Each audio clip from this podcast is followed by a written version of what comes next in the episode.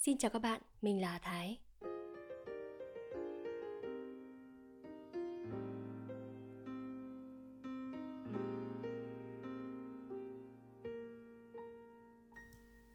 Buổi trưa, đội trưởng Thắng đang tắm giặt dưới sông Âu Lâu. Anh cũng chỉ có độc một bộ áo quần. Trước khi tắm, anh giặt bộ áo quần phơi lên cành cây. Tắm xong, trần như nhộng, anh trèo lên tảng đá khuất sau bụi cây lau sậy, ngồi co ro, chờ áo quần khô. Thân hình gầy còm nhom của anh cũng lấm tấm ghẻ ruồi. Mừng từ trên bờ dốc, hộc tóc chạy xuống bến, nhìn quanh quất gọi to.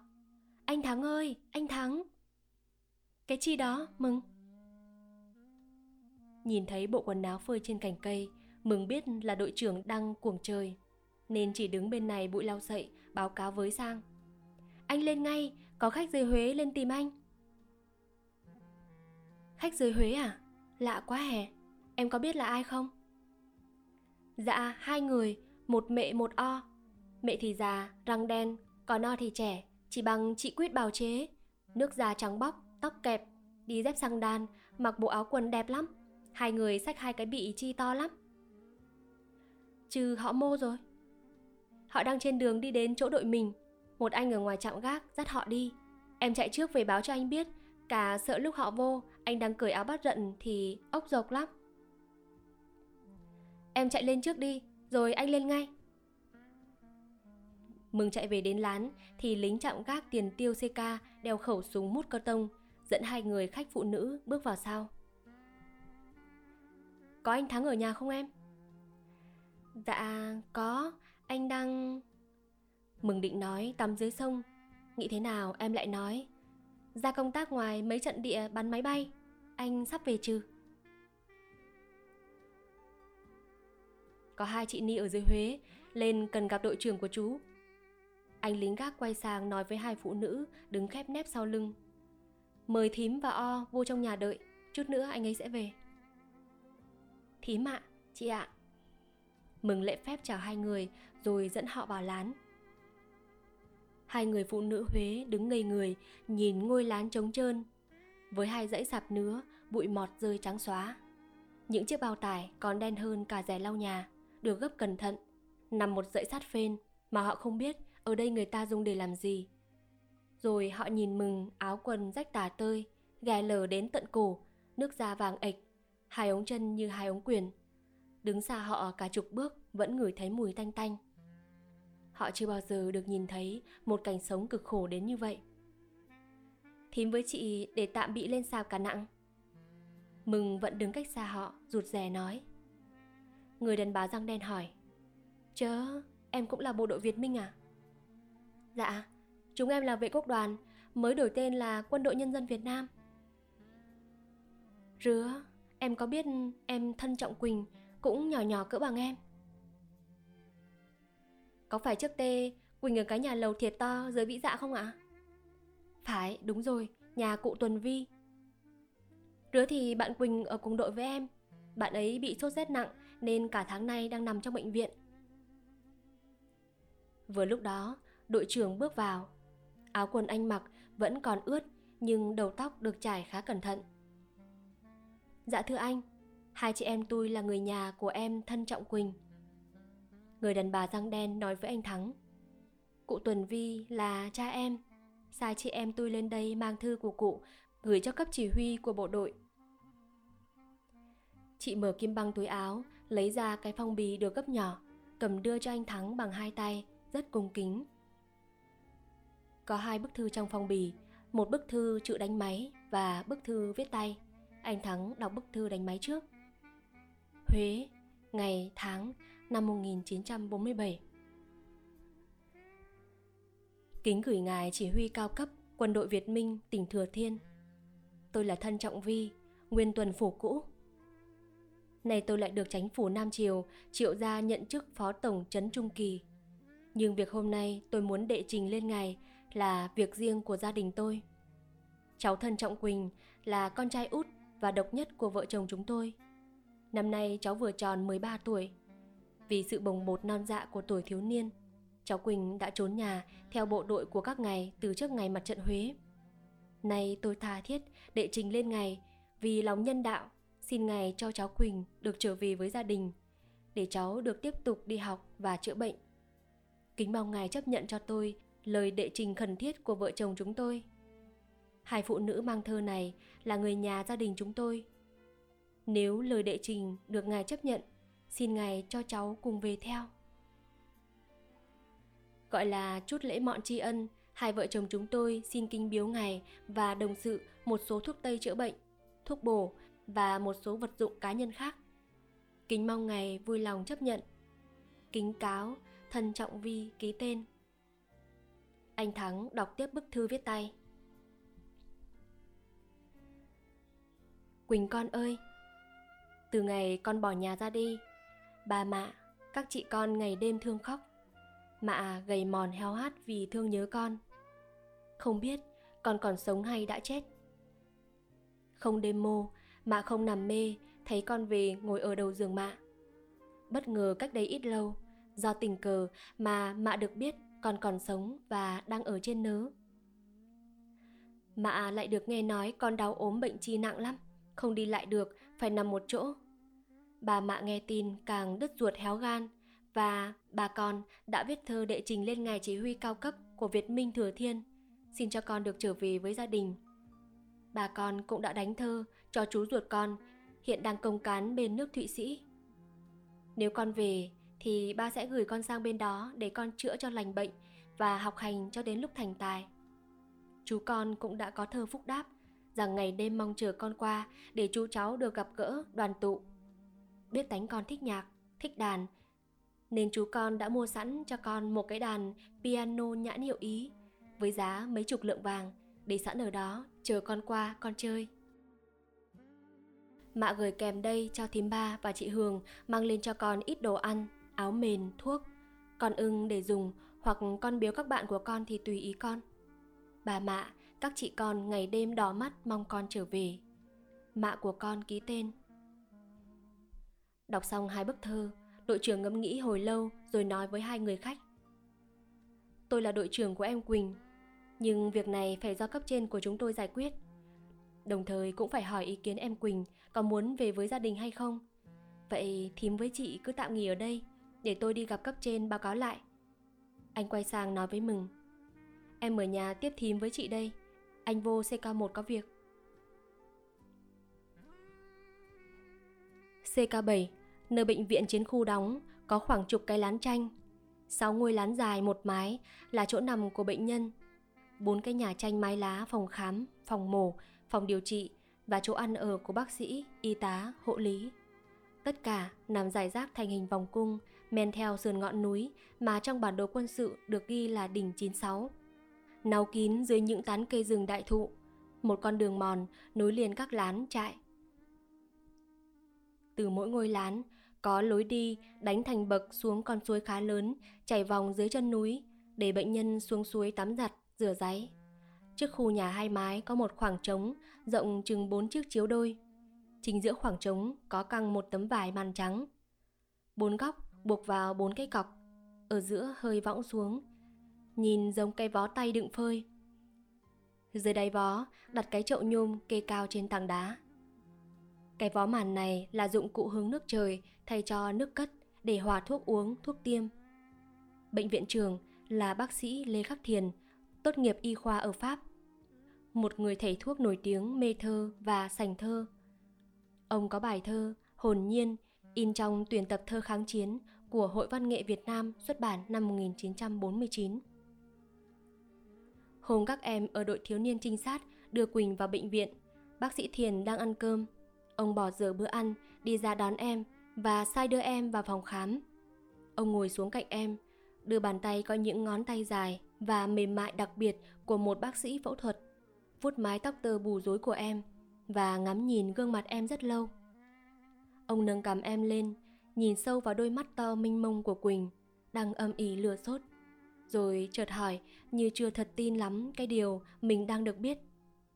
Chính chú mình đã viết bài hát Sông Âu Lâu kháng chiến. Dạ. Cả nhạc và lời.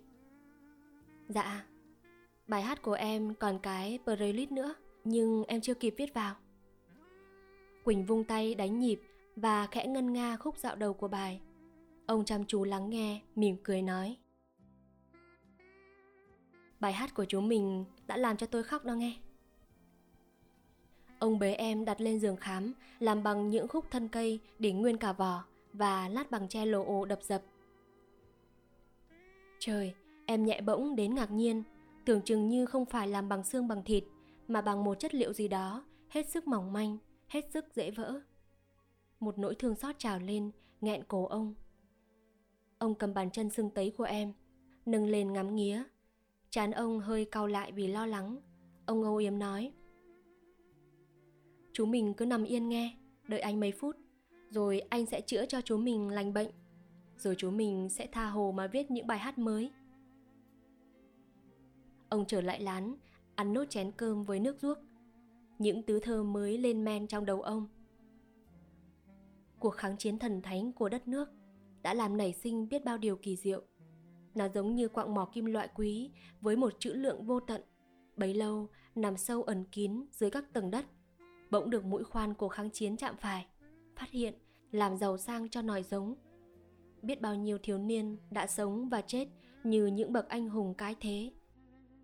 Và chắc cũng không hiếm những chú bé đã hóa thành nghệ sĩ cách mạng như chú bé bệnh nhân của tôi vừa chan nước ruốc đỏ lòm những ớt vào bát cơm gạo mục.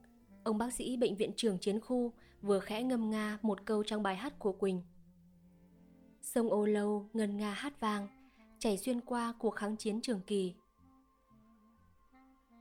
Bưng bát cơm lên miệng và ông vẫn không thôi nắc nòm. Lạ thật, một chú nhóc 13 tuổi mà viết nổi một câu hát như thế. Lạ thật. Cũng như hồi ở trạng quân y của mặt trận khu C, Quỳnh trở thành con cưng của cả bệnh viện chiến khu. Từ bác sĩ bệnh viện trường đến y sĩ, y tá, hộ lý, đến bệnh nhân đều yêu em và đối xử với em như con đẻ, như em ruột. Những hôm em dịu cơn sốt, cái chân bớt đau nhức, em tha thần đi đến các lán trong khu bệnh viện. Em dạy cho họ hát bài Sông Âu Lâu kháng chiến của em và hát cho họ nghe những bài hát mà họ yêu cầu Em vừa có năng khiếu âm nhạc tuyệt vời, lại vừa rất khéo tay. Chỉ cần mày mò một lúc là em đã có thể biến những đồ vật tầm thường, bỏ đi, tìm thấy trong các lán trại thành nhạc cụ. Em xếp những ống nứa, những ống tre lồ ô dài ngắn, to nhỏ khác nhau, hoặc những cái chén ăn cơm, những chai lọ không, đổ vào đó những mực nước khác nhau, và dùng chiếc đũa, cây muỗng sắt hoặc con dao cùn mẻ, gõ nhịp nhàng lên những đồ vật đó. Thế là tất cả hóa thành âm nhạc. Thế là ngôi lán tràn ngập những giai điệu hùng tráng, du dương, êm dịu của những bài hát họ quen thuộc. Họ chen chúc, xúm xít quanh em, mắt không chớp, như bị hai bàn tay em thôi miên. Những gương mặt chiến sĩ vàng võ vì bệnh tật, đói khát, phút chốc dạng dỡ lên vì niềm vui của sự ngạc nhiên thán phục. Cuộc sống gian khổ, thiếu thốn kinh người của hoàn cảnh bệnh viện chiến khu ngày đó. Từ khi có em bỗng vơi nhẹ bớt. Tiếng rên la cáu gắt ở các lán bệnh nhân ngày một giảm và thay vào đó là tiếng hát tiếng cười ngày một nhiều hơn. Bác sĩ thiền gọi đùa em là chính ủy của bệnh viện có lần bác sĩ thiền vào thăm lán năm một lán toàn những bệnh nhân nặng. Ông bắt gặp quỳnh đang đứng trên sạp nứa bắt nhịp cho các anh chị bệnh nhân. Người nằm người ngồi người dựa cột dựa phên tập hát bài Không quân Việt Nam đúng vào cái câu Ta là đàn chim bay trên cao xanh. Em dạy hát kiên nhẫn không thua gì mấy ông giáo già dạy trẻ con học vỡ lòng. Em bắt các anh chị dừng lại nhiều lần, em hát làm mẫu, rồi bắt họ tập hát lại những câu hát sau. Một lần, hai lần, bốn, năm, sáu lần. Mấy bệnh nhân có tiếng là khó tính, bướng bỉnh nhất lán đều răm rắp nghe em chỉ vẽ ngoan ngoãn như những học trò nhỏ như những chú học trò nhỏ em gõ lên bộ đàn trai tự tạo và hòa theo giọng hát của họ làm cho tất cả hào hứng say sưa tập bác sĩ thiền dừng lại trước cửa lán đắm chìm trong những giai điệu hùng tráng mang ý nghĩa tiên tri báo hiệu ngợi ca một quân chủng của quân đội cách mạng tương lai và gợi lên niềm mong ước lớn lao về sức mạnh của nhân dân đất nước được một em bé lĩnh sướng và điều khiển bắt nhịp. Ông ngắm nhìn những tấm thân gầy gò, ghẻ lở, che phủ những bộ quần áo rách như tổ đìa, những gương mặt võ vàng, xanh lét, ù đầy bệnh của các chiến sĩ bệnh nhân, tràn trề niềm phấn khích cách mạng. Lời hát hừng hực khí phách, tràn đầy chất thơ hào hùng như đang tỏa sáng trên gương mặt họ, như đang nâng bổng họ bay lên bầu trời mộng tưởng. Ta là tinh cầu bay trong đêm trăng. Ông thấy mình nổi hết gai ốc và cặp mắt ông nhòa. Vì sau này, nhiều năm tháng đã trôi qua, bác sĩ Lê Khắc Thiền, dầu tóc đã bạc phơ, vẫn còn hay nhắc lại chuyện này. Ông xúc động nói. Lúc đó, tôi vụt thấy rừng núi trên khu, cuộc sống bi tráng của năm đầu kháng chiến. Các chiến thương sắp ngã gục và không bao giờ còn đứng lên được nữa vì thiếu thuốc men và đói khát. Em bé nhạc trường bắt nhịp hát với hai cánh tay trần mảnh như que diêm và ca khúc Không quân Việt Nam, cánh bay dợp trời đã hòa nhập làm một. Đó là một trong những hình ảnh tráng lệ nhất của Tổ quốc lâm trận mà đời tôi may mắn được chứng kiến. Hơn một tuần vừa qua, Quỳnh vắng mặt ở các lán. Em bỗng dưng lên cơn sốt liên miên, phải nằm liệt trên sàn. Vết thương cũ dưới gan bàn chân tái phát nặng, sưng tấy, nóng gian. Em không ăn được, mỗi bữa phải gắng lắm em mới nuốt được vài muỗng cháo loãng. Bác sĩ Thiền vô cùng lo ngại. Ông lật nhìn mi mắt em, nhìn lưỡi, bàn chân tấy đỏ. Nhìn bát gạo lẫnh loãng với mấy con tôm khô, kho mặn chát để ở đầu giường mà em chỉ ăn được vài muỗng rồi bỏ dở. Gương mặt ông vụt tối lại, như có một mảng bóng râm lướt qua. Ông ứa nước mắt vì thương xót, bất lực. Tâm trạng ông lúc này giống tâm trạng của bác sĩ dư sức đánh bại một kẻ thù. Nhưng có nguy cơ bị kẻ thù hạ thủ chỉ vì trong tay thiếu một lưỡi gươm, dù chỉ là một lưỡi gươm cùn. Mỗi lần đi xuống lán thăm bệnh cho em, ông lại lắc lắc đầu lầm bầm. Giá được cho chú ta mỗi ngày vài ly sữa, một ít thuốc kháng sinh thì đâu đến nỗi. Nhưng trong tay ông lúc này chỉ có cháo gạo loãng, mấy con tôm khô kho mặn chát, một ít thuốc ký ninh, viên sắt, lòng não.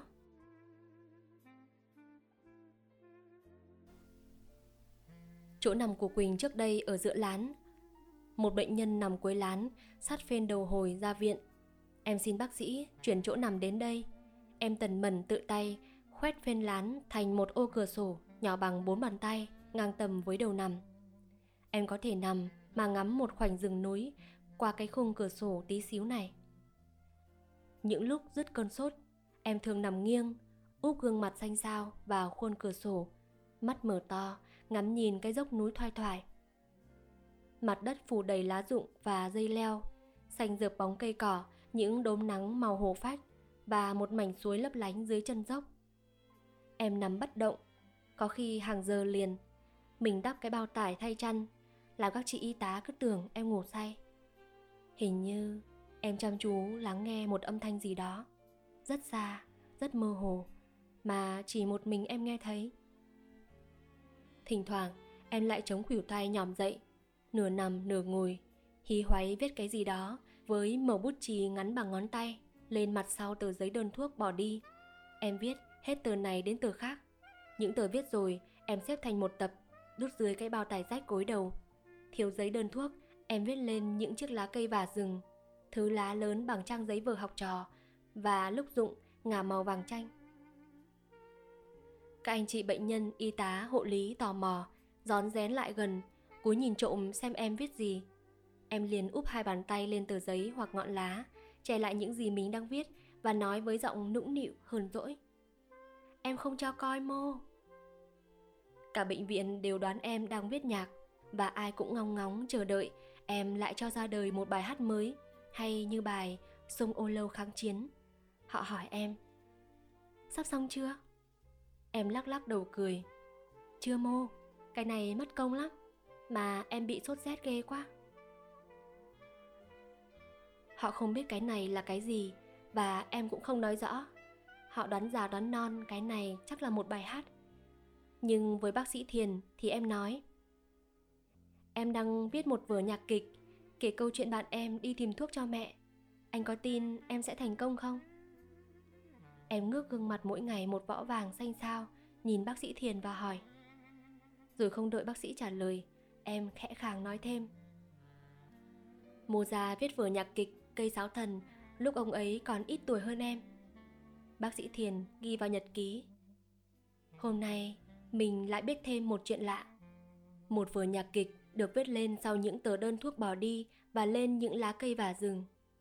Và chú bé, tác giả viết cây sáo thần của mình ở quãng ngừng giữa hai đợt sốt rét. Bác sĩ Thiền chống cây gậy làm bằng thân cây lụi, cắm cúi trèo dốc từ CK1 về bệnh viện. Ông đang có điều phải bận tâm suy nghĩ nên chốc chốc lại trượt chân, bấp vào những rễ cây, những cây giang, mây song, bò dọc bò ngang trên lối đi. Sáng nay, em nghi liên lạc của trung đoàn bộ đến bệnh viện đưa thư mời ông ra CK1 gặp ban chỉ huy trung đoàn có việc khẩn, cần trao đổi. Xem thư, ông phỏng đoán ban chỉ huy trung đoàn lại yêu cầu ông chuẩn bị thuốc men và lực lượng cứu thương cho một trận đánh mới như mọi bận. Nhưng thật bất ngờ, chuyện ban chỉ huy trung đoàn cần trao đổi với ông là chuyện em Quỳnh, chú bé nhạc sĩ. Chính ủy trung đoàn đưa cho ông xem hai bức thư của bà mẹ em Quỳnh và hỏi ý xem nên giải quyết thế nào. Ông ngồi ngẫm nghĩ khá lâu rồi nói Chuyện tưởng đơn giản mà hóa ra phức tạp các đồng chí ạ. Trước khi nói lên ý kiến của mình, bác sĩ Thiền báo cáo khá tỉ mỉ tình trạng sức khỏe và bệnh tật của Quỳnh hiện nay. Ông cũng không quên kể lại những việc em làm và tình cảm của cả bệnh viện đối với em. Và trong thời gian gần đây, em đang mải mê, say sưa viết một vở nhạc kịch mà theo em có thể hay như vở nhạc kịch Cây Sáo Thần của Mozart, nhạc sĩ thần đồng thiên tài người Áo, cách đây gần hai thế kỷ. Mà chúng ta đã viết vở nhạc kịch đó như thế nào? Trên mặt sau những tờ đơn thuốc bỏ đi và trên những ngọn lá cây vả rừng. Tôi cũng không đoán chắc, ông nói, chúng ta có thể thực hiện được ước mơ quá lớn của mình hay không. Nhưng niềm say mê và lòng quyết tâm ghê gớm của chúng ta trong việc sáng tác vở nhạc kịch cách mạng đã làm tôi và hầu như tất cả bệnh viện phải xúc động sâu sắc. Nhiều hôm tôi bất chợt đi vào lán, bắt gặp chú ta đang nằm tùm hôm trên sạp nứa. Mình đắp cái bao tải đen thui như rẻ chùi chân, ghé sát mặt bên khuôn cửa sổ nhỏ xíu, cắm cúi viết nhạc lên lá cây. Đôi môi nhỏ như vẫn còn thoảng mùi sữa mẹ, tái nhợt đi vì thiếu máu, thiếu dinh dưỡng. Đang mấp máy khe khẽ một âm điệu gì đó. Tôi đứng lặng người quay mặt đi, lau nước mắt. Và lúc đó tôi vụt có ý nghĩ Chú bé chiến sĩ này chính là hiện thân của mộng tưởng và ý chí của tất cả chúng ta trong giai đoạn kháng chiến bi tráng quyết liệt hiện nay. Việc này... Bác sĩ Thiền chỉ vào hai lá thư đặt trên bàn. Theo ý tôi, phải để cho em tự quyết định, lựa chọn. Nếu em muốn rời khỏi kháng chiến, trở về với gia đình, tôi chắc các anh cũng sẽ đồng ý thôi. Có điều, em ở vào một ca khá đặc biệt Cha em là một tên đại Việt gian mà tôi chắc đã nằm trong danh sách những tên phản quốc đáng tội xử bắn. Tuy em Quỳnh còn nhỏ thật, mới 13 tuổi, như trong thư của cha em đã nói, nhưng em lại là một chiến sĩ cứu nước tình nguyện. Hơn nữa, em đã có đủ trí khôn và tình cảm cách mạng để viết nên một bài hát kháng chiến mà cả chiến khu đều hát.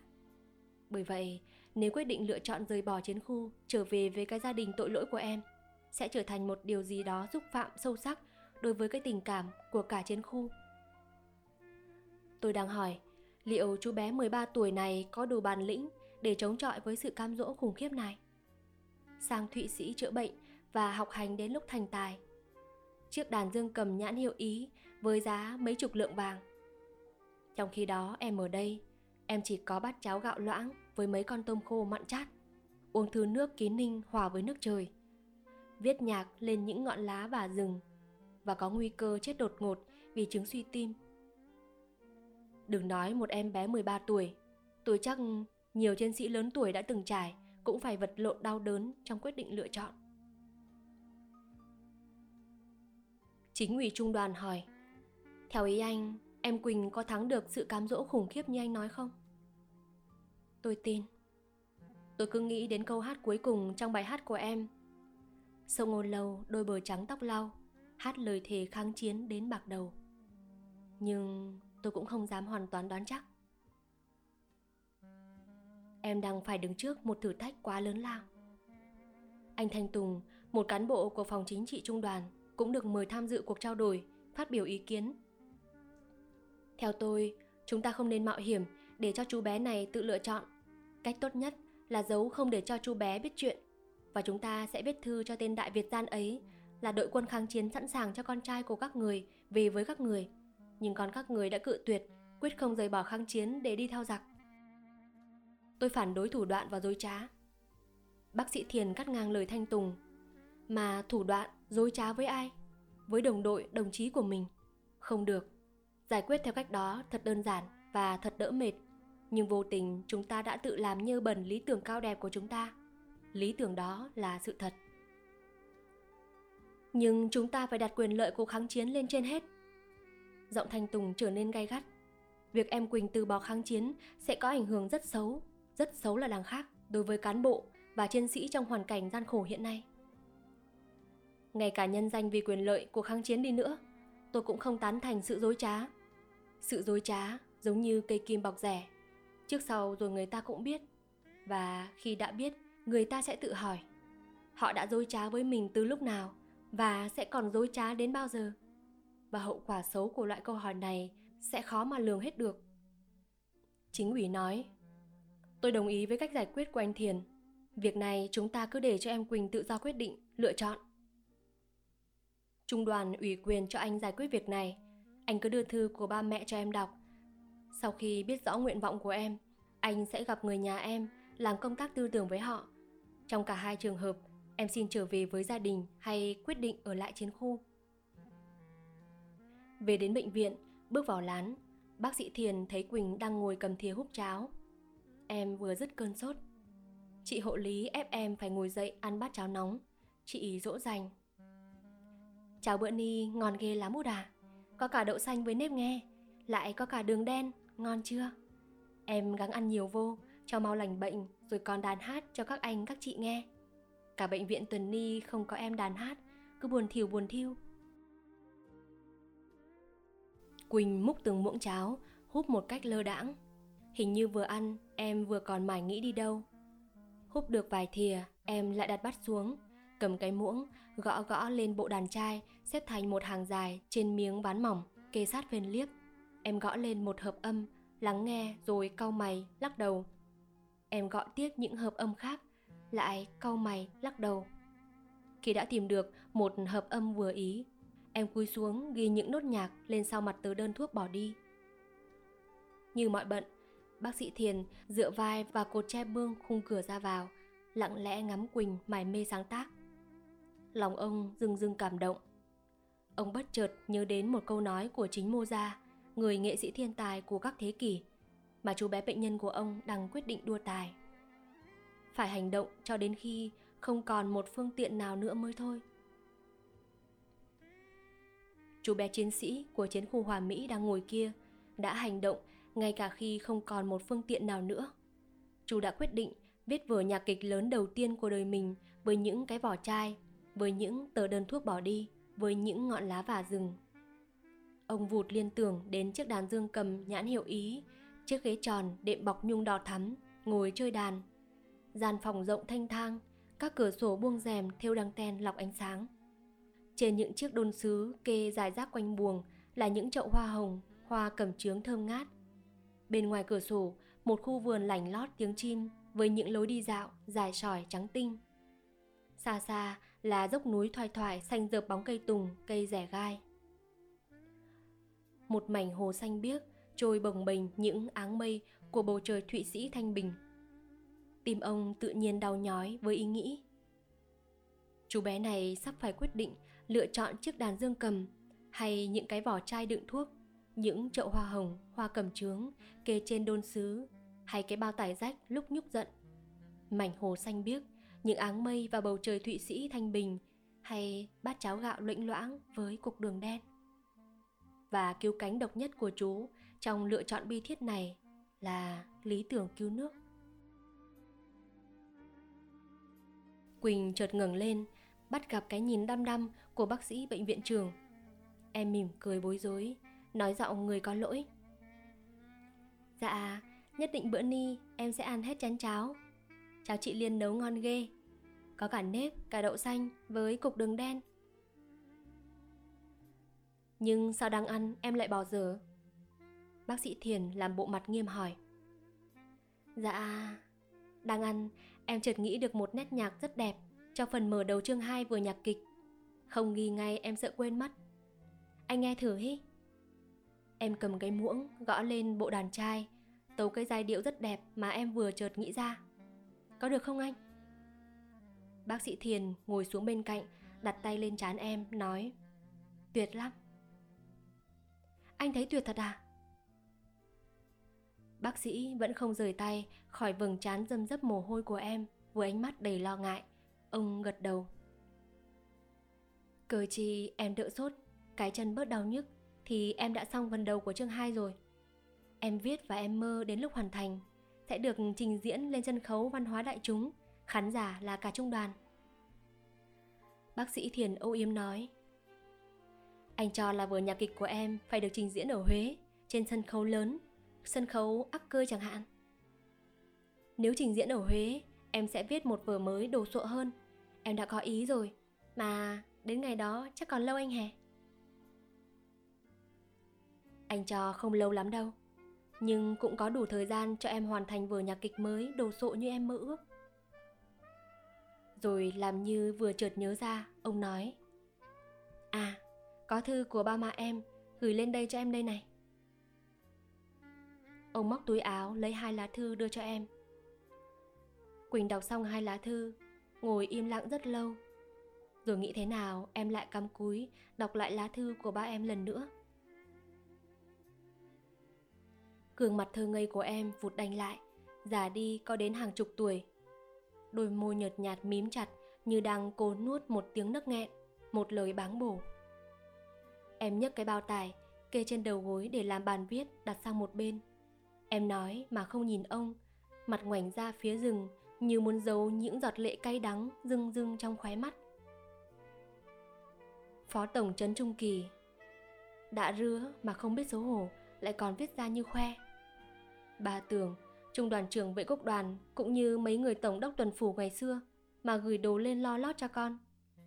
Chào, bà không biết chi hết, không biết gì hết. Em thẳng thốt kêu lên, giọng vang to một âm hưởng đau đớn bị nghẹt giữa đôi môi mím chặt. Những giọt lệ to, trong suốt lan dài trên hai gò má xanh lét của em. Em vội vàng đưa nắm tay nhỏ lên quệt nước mắt. Về việc ba mẹ em xin cho em trở về với gia đình, em nghĩ thế nào? Em có muốn về hay không? Ban chỉ huy trung đoàn có ý kiến việc này để cho em hoàn toàn lựa chọn. Nếu em về, trung đoàn sẵn sàng bố trí để em về theo luôn với hai chị người nhà của em. Họ mới lên trưa hôm qua, họ đang ở lại ngoài tiền chiến khu, chỗ lán của đội em. Họ cứ năn nỉ đòi vô được gặp em. Anh cứ để họ ngoài đó, em ra gặp cũng được. Đừng cho họ vô đây. Ai biết được trừ bụng dạ họ ra răng. Bác sĩ Thiền đăm đăm nhìn em, lòng thắc mắc tự hỏi. Cái giọng từng trải đó, chú bé này đã học ai và học từ bao giờ vậy? Ông không tự trả lời được. Có lẽ là bản chất chiến sĩ và nghệ sĩ đã dẫn dắt em. Quỳnh tụt xuống sạp nằm, nói với ông. Anh cho phép em ra ngoài đó gặp họ ấy. Nhưng em yếu rứa đi ra ngoài đó một mình răng nổi. Em chống nặng, em đi thủng thẳng rồi cũng đến nơi. Anh cho xạ thủ súng cối hôm đó vô bệnh viện để trích cái nhọt đồng đanh mọc ở chỗ hiểm, biết chuyện liền sang sái nói. Trừ anh cũng ra ngoài đó, để anh cõng chúng mình ra luôn. Anh cười hề hề, miệng nở rộng, phô những chiếc răng bàn cuốc, vàng khè nhựa thuốc lá, quay sang nói với bác sĩ Thiền. Cái số tôi ri mà cũng sướng gớm lắm bác sĩ ạ. Từ ngày vô vệ quốc đoàn, tôi toàn được làm bạn với mấy thằng con nít lạ đời. Một thằng thì chạy rong khắp thành phố, trèo tuốt lên cả những ngọn cây cao chót vót, tìm thuốc hèn xuyễn kinh niên cho mạ. Trừ lại thêm một thằng không chịu về nhà ăn nem công trả phượng mà đòi lại ở trên khu ăn sắn, môn thục với rau táo bay. Nhưng làm răng mà anh biết là em Quỳnh sẽ ở lại trên khu. Răng lại không biết, ngó cái mặt hắn là tôi biết ngay. Mặt vệ quốc quân có sạn có sỏi trong đầu. Nhưng em sợ anh cõng nặng mà anh đang đau. Quỳnh viện theo sạp nứa tập tễnh bước vào nói. Xì, chú mi đừng có làm trạng sợ anh nặng. Thứ như chú mi anh chỉ xách một tay Lìa một cái cũng bay thấu qua bên tê sông ô lâu anh so vẫn điếu thuốc lá, ngọn to bằng ngón tay cái, châm lửa rít mấy hơi liền. Rồi cúi xuống, cõng phốc quỳnh lên lưng. Hai tay vòng ra sau lưng, bưng đỡ cặp mông con nít lục cục những xương của em. Anh nhăn mặt kêu ui chao, hắn nặng mới đã gớm, hơn cả con gà con mới nở. Cùng ra tiền chiến khu bữa đó với quỳnh, có bác sĩ thiền, mấy anh chị y tá, hộ lý, mang theo xi lanh và thuốc tiêm cấp cứu, cùng với mấy chiến sĩ bệnh nhân được ra viện trong vòng chưa đầy một ngày một đêm mà cả chiến khu Hòa Mỹ từ tiền chiến khu đến CK7 và không chỉ riêng bộ đội, cán bộ, công nhân viên mà cả nhân dân làng Hòa Mỹ đều biết chuyện em Quỳnh Sơn Ca, đội viên đội thiếu niên trinh sát trung đoàn, tác giả bài hát Sông Ô Lâu kháng chiến, là con trai út độc nhất, là hũ mắm treo đầu giàn của tên Đại Việt Gian, Phó Tổng trấn Trung Kỳ. Và chính tay tên Việt Gian đó đã viết thơ cử hai chị người nhà, một già một trẻ mang lên chiến khu, gửi tận tay ban chỉ huy trung đoàn cùng với nhiều thuốc men, đồ lề quý giá mua từ ngoại quốc xin cho em được trở về Huế với gia đình. Sau đó, em sẽ được xuất dương sang nước Thụy Sĩ để chữa bệnh và học hành cho đến lúc thành tài. Ban chỉ huy trung đoàn đã cho phép em tự do lựa chọn, muốn ở thì ở, muốn về thì về. Hai chị người nhà của em hiện đang ở tại chỗ lán của đội thiếu niên trinh sát với hai bị đồ đạc, gánh một gánh nặng. Nếu em thuận về, họ sẽ đưa em về theo. Chuyện của Quỳnh được sôi nổi bàn tán khắp nơi trên khu. Mọi người thi nhau phỏng đoán, đánh cuộc với nhau. Người bảo em sẽ về, người bảo em sẽ ở lại. Nhân đó, người ta nhắc lại chuyện quản hậu, quản khố đỏ cũ là trung đoàn trưởng đầu tiên của trung đoàn Trần Cao Vân. Mà trận Huế vỡ, quản hậu đã bỏ trốn theo Tây. Rồi chuyện ông Tuân, trưởng ban quân nhu của trung đoàn, xách một túi bạc, mấy chục vạn đi vô chiến khu Hương Thủy để gửi về Huế mua thuốc men cho bộ đội. Ông ta đã để túi bạc lại chiến khu, đi về đồng bằng, mượn cớ tìm bắt liên lạc với cơ sở rồi nhảy tót luôn về Huế theo Tây. Người lớn làm đến chức to như rứa, còn trốn theo Tây. Huống hồ đây là con nít. Chúng ta về là cái chắc. Cái nước Thụy Sĩ mà chúng ta sắp qua là nước mô rứa hè. Cái nước chuyên nghề làm đồng hồ đó. Đồng hồ Thụy Sĩ tốt nhất thế giới. Omega, Modavo, Ville, Brantania. Mấy chú liên lạc ở đội anh Thắng tôi biết hết, không biết Quỳnh là chú Mô. Cái thằng nước da trắng xanh đi phải chống nặng mà bữa trước đi ngang qua quán, tôi gọi vô cho ăn bát chè gạo, hắn cứ nắc nỏm khen hoài là ngon ghê, ngon ghê đó. Chính thằng nớ à? Ngó hắn còn nhỏ thó, ốm o hơn cả thằng bộ xương cách trí nữa hè. Không biết cả vạn quốc có nước mô nhiều bộ đội con nít nhờ CK Hòa Mỹ mình không hề. Kháng chiến mình cũng thiệt lắm chuyện lạ. Bữa ni còn đang thèm cục đường đen, rượu còn nước miếng, áo quần rách thì lấy dây chuối buộc túm buộc tó. Sốt rét thì uống nước mưa hòa kín ninh. Rứa mà chỉ cần gật đầu một cái là đã qua ngồi bên nước Thụy Sĩ, tay đeo đồng hồ vàng sáng giới, đi ô tô ở nhà lâu, mặc lụa, mặc gấm, chơi đàn chơi địch, sướng hơn cả hoàng tử Bảo Long. Rứa mà chắc chi chúng ta đã chịu gật. Gật chứ chi mà không gật. Mấy ông cách mạng nòi Gặp phải trường hợp ni E cũng tranh vinh nữa là. Cứ đợi coi mới biết Chuyện đời nhiều khi rất các cớ. Từ các trạm gác tiền tiêu Trong các ụ súng bắn máy bay Trong các lán trại từ CK1 đến CK7 Công binh xưởng, trạm quân lương, xưởng bào chế Trong các quán hàng Hiệu cắt tóc của ông Đẫm quán bán bánh sắn của mụ Tào. Đến đâu cũng nghe bàn tán chuyện em Quỳnh. Năm đó là năm gian khổ trầm trọng nhất của cuộc kháng chiến 9 năm ở chiến trường Bình Trị Thiên. Nhiều người bền gan quyết tử, nhưng cũng không ít người sao xuyến phân vân. Có người đã bước tới mấp mé ranh giới của sự ngã lòng, khiếp nhược. Trong tâm tư sâu kín đã manh nha y muốn đầu hàng, rời bỏ hàng ngũ kháng chiến.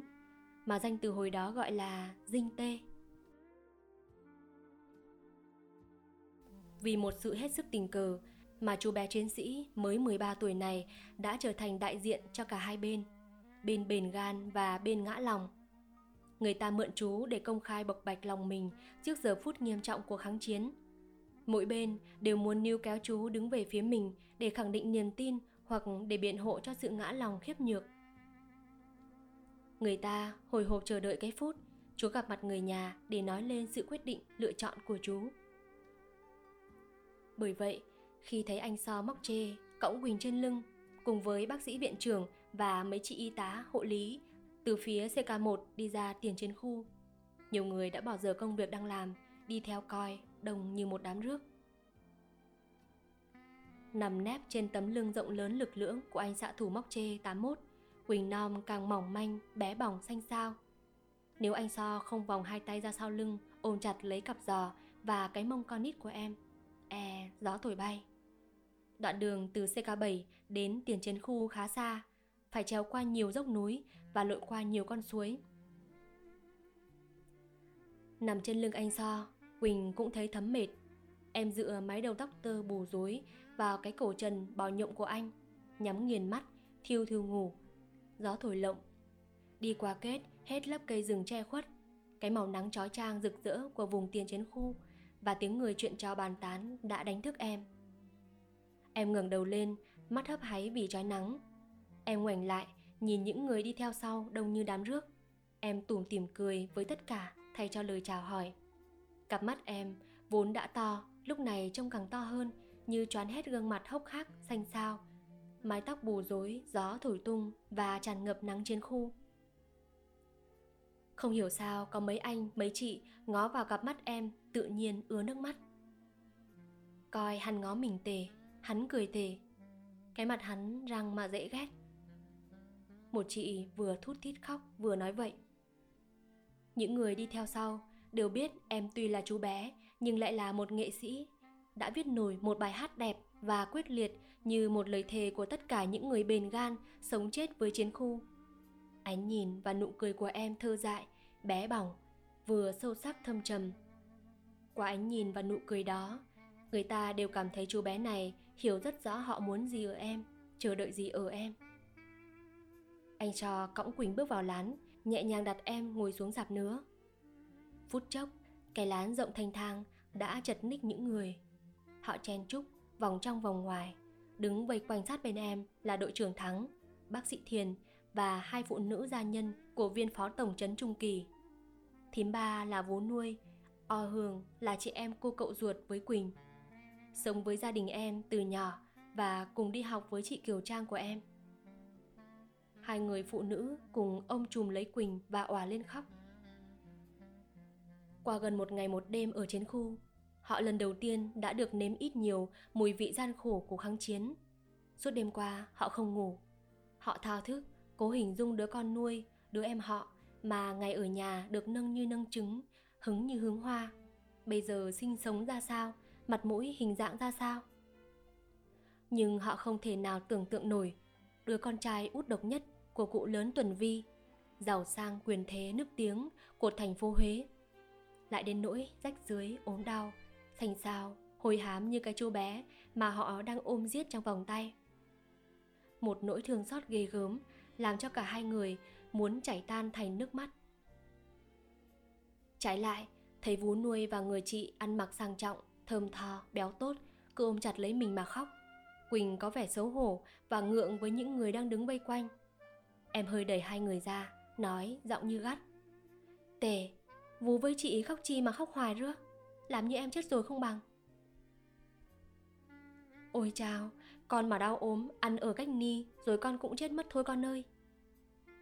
Thím ba, nước mắt giọt ngắn giọt dài, rên gì. Chị với vú mà còn khóc nữa, là em bỏ em vô trong tê ngay. Quỳnh chỉ tay về phía núi. Câu dọa của Quỳnh thế mà hiệu quả. Hai người chạm nước mắt và vội nín khóc. Từ ngày còn ở nhà, hai người đã được biết cái thằng Quỳnh của họ mặt mũi hiền lành như con gái, nhưng bướng bỉnh, gan liều, cả nhà phải khiếp. Nó đã định làm cái gì, thích cái gì là tìm cách làm cho bằng được. Một lần, chị Kiều Trang ngồi theo, bị cái kim chích vô ngón tay, đau quá, chị khóc thút thít. Nó đang ngồi tập đàn, bò đàn chạy lại, nói với chị. Cái kim chích như kiến cắn, mà chị cũng khóc, ốc rột. Chị bực cãi lại, em có bị trích mô mà em biết, em mà bị, em còn khóc bằng mấy chị. Nó cầm lấy cái kim, nói, đã rứa, em trích cho chị coi. Tưởng nó nói dọa, ai ngờ nó trích thiệt. Nó đâm gần lút nửa cái kim vô bắp chân rồi rút ra. Bỏ cái kim còn đỏ lòm cả máu vô hộp khâu, rồi bước cả nhắc đến bên cây đàn, thản nhiên ngồi xuống tập tiếp. Rồi cái hôm, cụ Tuần sẽ mất cuốn vở nhạc của nó. Nó lầm lì nói, Bà làm rứa, con bỏ nhà con đi vệ quốc đoàn. Cũng tưởng nó nói dọa, ai ngờ nó trốn nhà nó đi thiệt, đi từ ngày đó cho đến nay. Vú ba và chị Hương kể chuyện cha mạ, chuyện nhà cho Quỳnh nghe. Hai người mở bị, soạn hết đồ lề của ba mạ gửi lên đây cho em, để đầy trên sạp nứa. Mấy bộ quần áo kaki, ga bạc đin, phơ lan nen, mấy cái áo len dài tay, cộc tay, cái nào ở cổ cũng có đính nhãn hiệu nước ngoài. Cái mền len mỏng, thuốc uống, thuốc tiêm, toàn loại thật hiếm, thật đắt tiền.